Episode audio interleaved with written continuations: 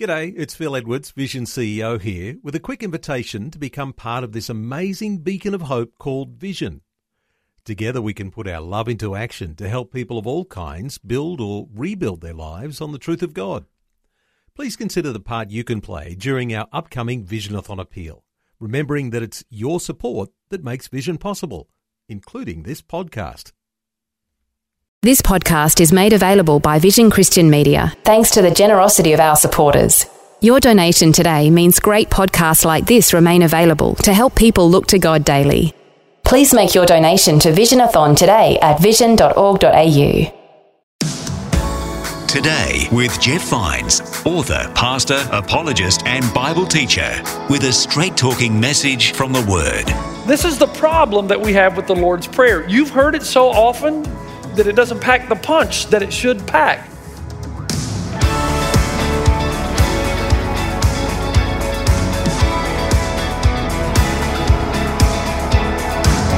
Today with Jeff Vines. Hello, my name is Bill. Thanks for joining me on Today with Jeff Vines. Now, we're starting a new series called Here as in Heaven. In this first episode, Pastor Jeff gives us an overview of the Lord's Prayer from Matthew chapter 6. It's Jesus' way of teaching us not only how to pray, but it's also how we can relate to God. Shall we get into it and hear what Pastor Jeff means by that? This is Today with Jeff Vines.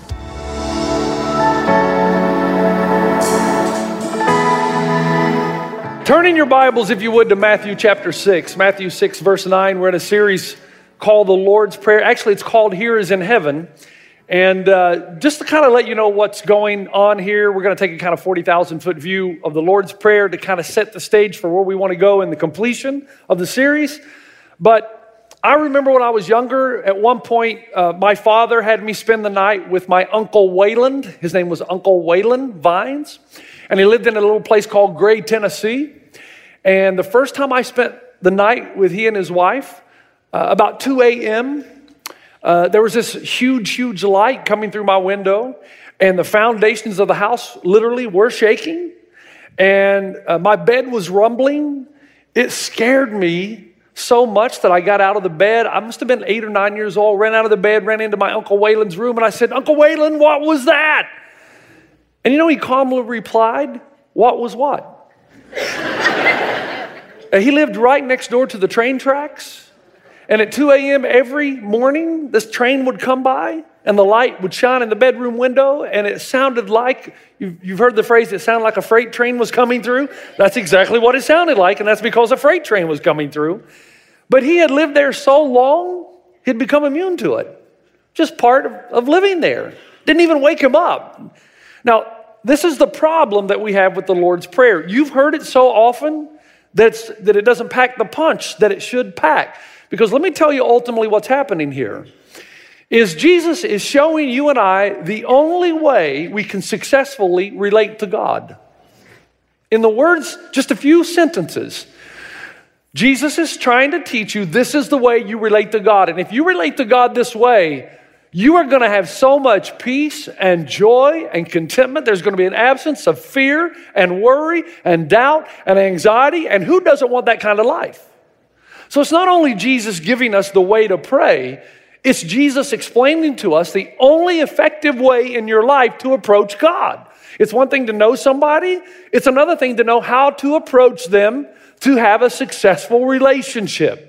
And that's basically what Jesus is doing. That's why we call the series Here as in Heaven. Because when you relate to God on His terms in an appropriate fashion, then up there, all the good things of up there come down here. It's in your life here as it is in heaven. Now, in order for us to to get on the right page together, I want you to stand with me just right now. And what we're going to do, we're all going to recite the Lord's Prayer together. And here's the beauty of it. You know, we all use different words. Some of us use debts, others use trespasses. Uh, some of us use thee and thou, some of us use you and yours.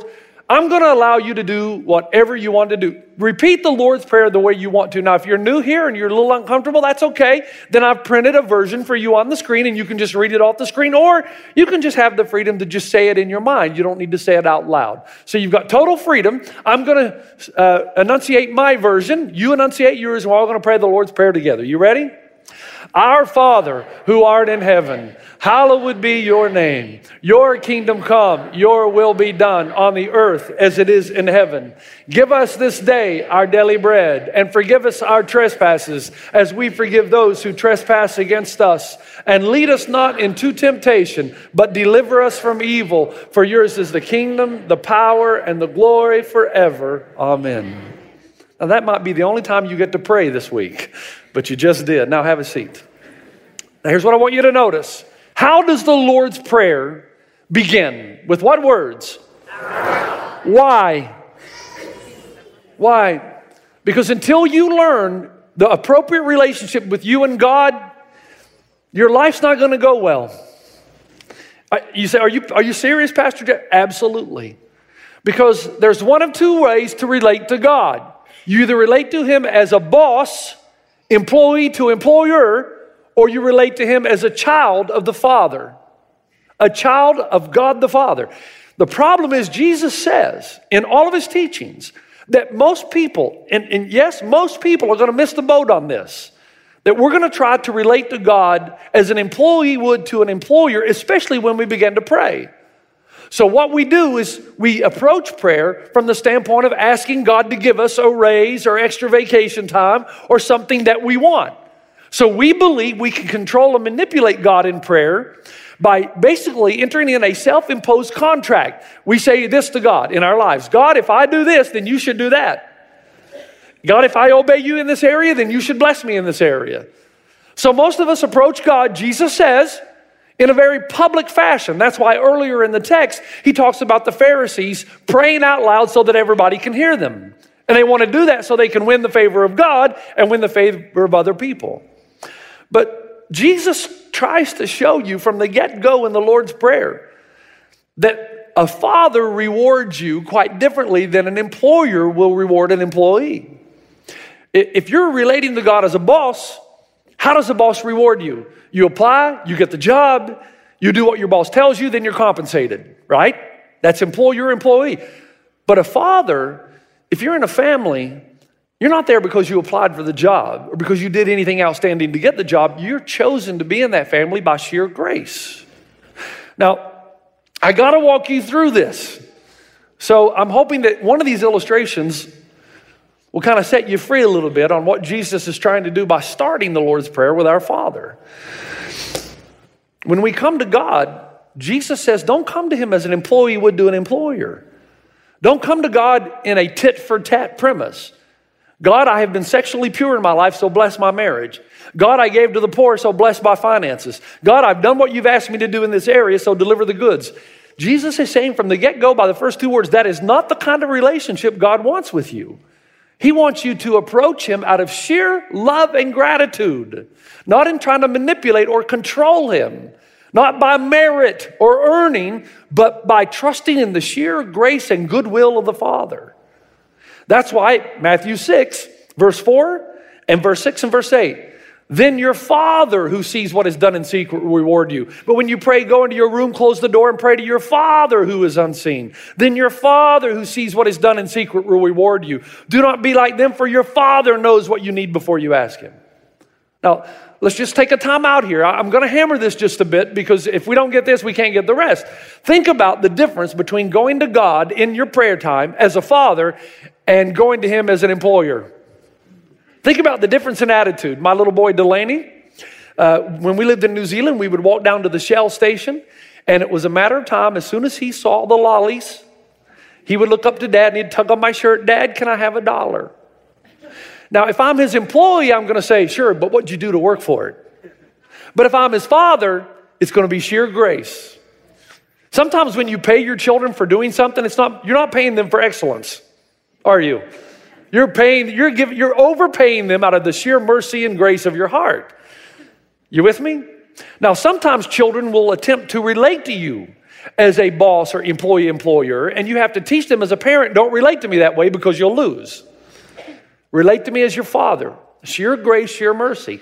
Now, the point is, if you don't want to relate to God in a, a self imposed covenant, you don't want to get to the point where you're saying, God, you know, I've done this, now you need to do that. And God, if I do this. See, He knows your motivation. And in prayer, why you pray is more important to God than what you pray, your motivation. So, right from the get go, when Jesus uses the terms our Father, and Stephen talked about this, when God, when you approach Him as a Father, you're expecting to relate to Him and Him to relate to you on the basis of mercy and grace. Now, just quickly before I move on and show you what this prayer does, here's one key that you are relating to God as a boss rather than a father. If you're relating to God, if you have a boss relationship with God, almost everything you do spiritually will be in public. It'll be in public. Verse 5 And when you pray, do not be like the hypocrites, for they love to pray standing in the synagogues and on the street corners to be seen by others. Two years ago, I took my family to Charleston, South Carolina. I told you about my experience in visiting this church, this huge, beautiful church in Charleston. And I hadn't been to a church like this in a long time. The homily that was given by the priest was fantastic, but I looked around and nobody was listening. I stayed after the service just to talk to people, and I pretended as though I was new, and I was new, and I asked questions. And after talking to about 15, 20 people, this is the kind of thing I do on my study break, I learned very quickly that this was a type of church where they truly believed that the important thing was to recite rituals. And in, the, in reciting rituals, then you got God on your side and God would absolve you of your sin. But once you walked out, Monday to Friday is a whole different story. Now, the real point with Jesus is this not do you pray at church, do you have a private prayer life? Not if you worship in church. Do you worship privately? Do you seek God privately? Do you have a private devotional life? And if not, Listen, if not, and the primary place that you worship and pray and read scripture is one hour and a half on the weekend, then you most probably have a boss relationship with God, not a father relationship with God. If 90% of your prayer, your Bible reading, scripture reading, your spiritual activity is done on church in a weekend, but you don't have a private prayer life, a private devotional life, a private worship experience during the week, chances are you're still relating to God as a boss and that will never work. And as you get older, you're going to start to die a little bit emotionally. You with me? Now, let me stay with this just a second. So, such a powerful concept here. Uh, you've heard me use the term Jesus revelation how many times now? So many times. I married my wife Robin because I loved her. I was in love. And yes, in lust too.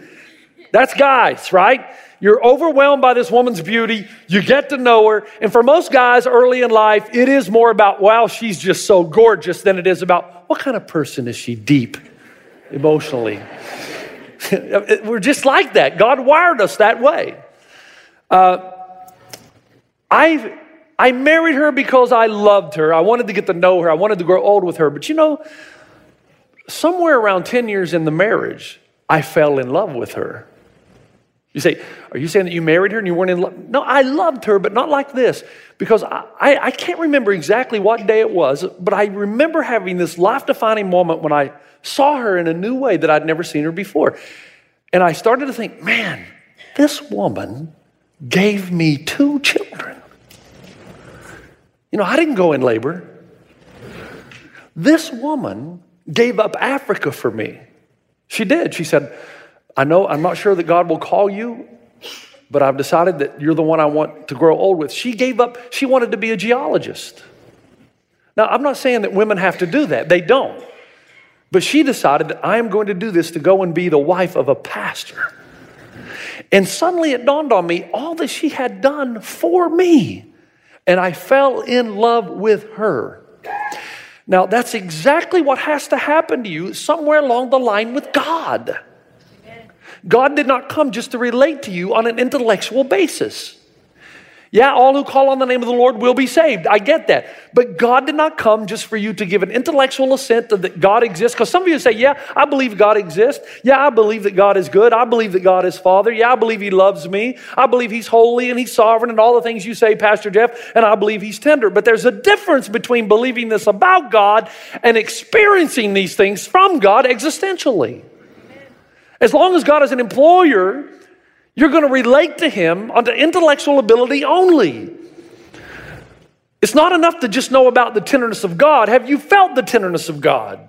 It's not enough to know about the love, mercy, and grace of God. Have you felt existentially? Have you experienced the grace and mercy of God? It's not enough to know about the peace of God. Have you experienced the peace of God and continue to do so every day of your life, no matter what's happening externally? These are emotions that are meant to be felt, not just known. So the point is, folks, until you fall in love with God because you have that life defining moment where you realize truly what He has done for you, you'll never be able to approach Him on His terms. Never. And your soul will continue to die, and emotionally, you'll be a wreck. You'll develop more and more hatred for people, not more and more love. You'll develop more and more resentment toward God, not more and more. You'll develop less and less faith toward God when difficulties come because you're still relating to Him as a merit, as an earning system. God, I did this. What's wrong? Why aren't you rewarding me? Now, once you get that, then you can understand why Jesus goes on with the rest of the prayer because he says, This is how you should approach God. And everybody, you should take these mental notes. If you got to write it down, write it down. If you got to memorize, but if you're really relating to God as your Father, there are four things going to be evident when you start to pray. Number one is this the first thing you're going to do is adore Him. Adoration. That's the first word. Adoration. If you're relating to God as a boss, the first thing you want to do is bargain with Him. The first thing you'll do when you start to pray is ask.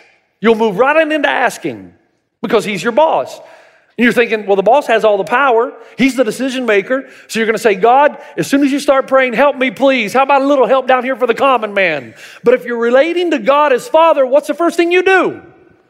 You don't begin with what you want, you begin with who He is. God, you are awesome. You are holy. Our Father, you're my Father. You're in heaven. You've got a vantage point that I don't have. You see everything. So I'm going to trust you and your goodwill for me. Hallowed be your name. God, you are holy. Your kingdom come, your will be done on the earth as it is in heaven. And so when you begin to close your eyes, God knows if you're just there to get something or if you're there to enjoy the relationship. But if you're not relating to God as a father, there's no relationship to enjoy. So that's why Jesus said, when you want to pray, if you want to relate to God, the first thing you do is adore Him for who He is. Our Father who art in heaven. By the way, the Greek word is uranos, which means closer than the air that you breathe. So God is closer to you than the air that you breathe. And He's holy. Hallowed be His name. He is pure. He is holy. He is righteous, which would make you aware of your sin. And He obstacles between you and God. And yet, all this holiness and righteousness, they are tempered by the fact that He's your Father. He's gentle, He's loving, He's kind, and He has your best interest in mind. Listen, the reality is, adoration is what your heart needs most, and you don't know it. What you need most in your life for stability is to delve into who God really is, to be captivated by Him existentially. Until you do that, you're going to relate to God in a way that's not going to do you much good. As a matter of fact, look at the people in Scripture who have grown closest to God. They start with adoration. Have you read, have you read the book of Psalms? What does David do? Chapter after chapter. By the way, if you say, I, don't, I have a hard time praying, I don't, let me tell you how you can start. Just start reading the Psalms. Just start reading the Psalm because they're all prayers. When you start to pray in adoration, God's love for you becomes an existential reality. Because words are powerful, but words of truth make you invincible. Think about this. Think about Psalm 23, the psalm that you know. What does David say? He talks to himself The Lord is my shepherd. I lack nothing. He makes me lie down in green pastures. He leads me beside quiet waters. He refreshes my soul. He guides me along the right path for his name's sake. Even though I walk through the deepest valley, darkest valley, I will feel no evil. Your rod and your staff, they comfort me. You prepare a table before me in the presence of my enemies. You anoint my head with oil. My cup overflows. Surely your goodness and love will follow me all the days of my life, and I will dwell in the house of the Lord forever. What's he doing? He's talking, it's self talk. He's reminding himself who God is. And that makes him invincible. By the way, do you know there was a prayer that Jesus would have prayed that we find in other places? It's not recorded in the Bible, but all young Jewish boys in the first century learned to pray this prayer. It's called the Amidah. This is a prayer Jesus would have probably prayed three times a day. We acknowledge to you, O Lord, that you are our God, as you were the God of our fathers forever and ever rock of our life, shield of our salvation. You are unchanging from age to age. We thank you and declare your praise for our lives that are in your hands, for our souls that are entrusted to you. Your miracles are with us every day, and your benefits are with us at all times, evening, morning, midday. You are good, for your mercies are endless. You are merciful, for your kindnesses are never complete. From everlasting, we have hoped in you. And for all these things, may your name be blessed and exalted always and forevermore. Let every living thing give praise to you and praise your name in truth, O God, our salvation and our help. Blessed are you, O Lord. Your name is good, and to you it is right to give thanks. Now, do you think God really needs to be reminded of all these things? When you pray, who's the prayer really for? You to remind you of who God is. Your Father who loves you, who's sovereign, who is holy, who is pure. Look, I've shared this many times that one of the ways I was able to endure these two and a half years of severe anxiety was I would go for a run, and as I would go for a run, I would allow the pattern of my feet to sing out a song to me. And it was this God determines who lives and dies. God determines who lives and dies. That's really the Lord's Prayer. Your kingdom come. Your will be done on earth as it is in heaven. Your decisions are good, God. Hallowed be your name. If you decide that my days are up, well, that's your decision, God, because my life is a gift anyway. And there's something that happened in me at that point. I just let go of the fear of dying and said, God, I'm in your hands and your decisions are good and you are a loving father, which means a father loves his child and always has good intentions in mind. That's why people who've had a Jesus revelation and fallen in love with God, they are steady in the most difficult storms of life.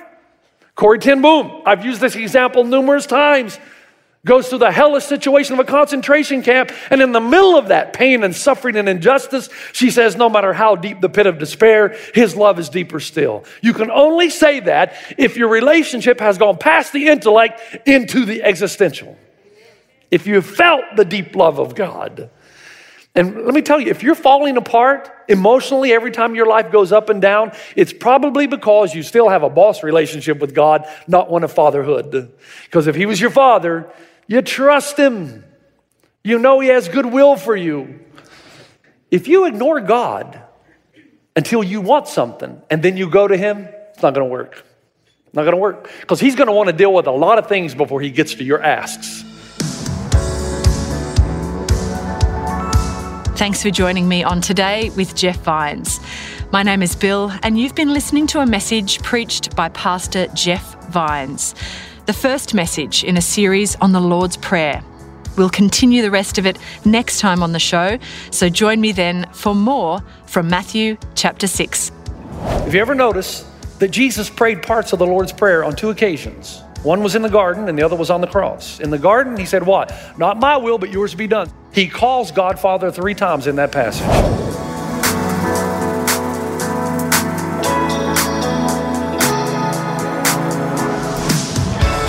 Today with Jeff Vines. For more from Pastor Jeff, head to vision.org.au forward slash Jeff Vines.